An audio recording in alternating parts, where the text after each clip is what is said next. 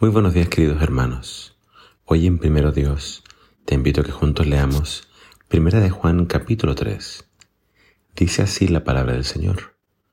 Miren cuánto nos ama el Padre, que somos llamados hijos de Dios. Y de veras lo somos. Como la mayoría de la gente no conoce a Dios, tampoco reconoce lo que somos. Sí, amados míos, ahora somos hijos de Dios y no podemos ni siquiera imaginarnos lo que vamos a hacer después. Pero de algo estamos ciertos, que cuando Él venga, seremos semejantes a Él, porque lo veremos tal como es.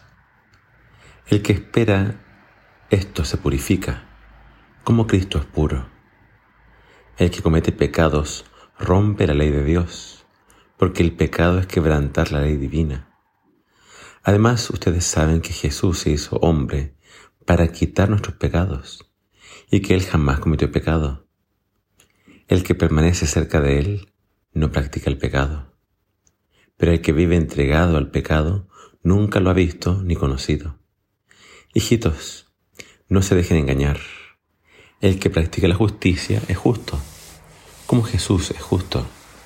El que practica el pecado pertenece al diablo porque el diablo peca desde el principio. Pero el Hijo de Dios vino a destruir las obras del diablo. El que ha nacido de Dios no practica el pecado, porque la vida de Dios está en él. No puede vivir entregado al pecado porque ha nacido de Dios.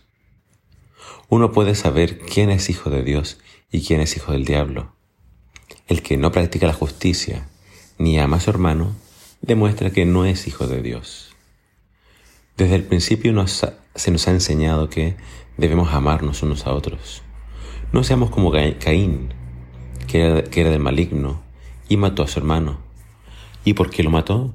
Porque Caín hacía lo que es malo y su hermano lo que es bueno. Así que hermanos, no les extrañe que el mundo los aborrezca. Si amamos a los demás, hermanos, Hemos pasado de la muerte a la vida. El que no ama a los demás está muerto. El que aborrece a su hermano es un asesino. Y ustedes saben que ningún asesino tiene vida eterna.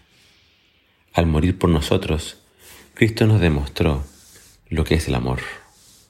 Nosotros también debemos dar la vida por nuestros hermanos. Pues si alguien está bien económicamente y no ayuda a su hermano que está en necesidad, ¿Cómo puede haber amor de Dios en él? Hijitos míos, que nuestro amor no sea solo de palabra ni de labios para afuera, sino que amemos de veras y demostrémoslo con hechos. El apóstol Juan no se va con rodeos. Somos o no somos. Somos tinieblas o somos luz. Estamos vivos o estamos muertos. ¿Somos hijos de Dios o somos hijos del diablo? No hay un término medio. Y es tu decisión.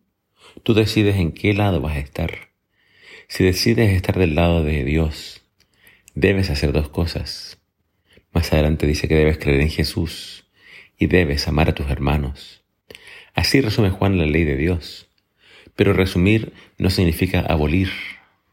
Es decir, los diez mandamientos Juan así entiende, son vigentes aún para su pueblo. Si yo me revelo obstinadamente, orgullosamente, y a sabiendas decido quebrantar la ley de Dios, estoy pecando. Pero un hijo de, de, Dios no puede pecar de forma voluntaria y decidida. No. Puede errar, puede equivocarse, pero debe levantarse. Y por eso Juan decía que tenemos un abogado, Jesucristo el justo, pero Juan entiende que si Jesús dio su vida por nosotros, para que seamos perdonados, como respuesta a ese amor, nosotros ahora buscaremos con todas nuestras fuerzas no contaminarnos nuevamente, sino que buscaremos ser purificados cada día más y más. Todavía no somos lo que debemos llegar a ser, pero en esa dirección vamos. No retrocedemos, sino que hacia adelante. No olvidamos lo que ya fue hecho en nosotros. No olvidamos el sacrificio de Jesús.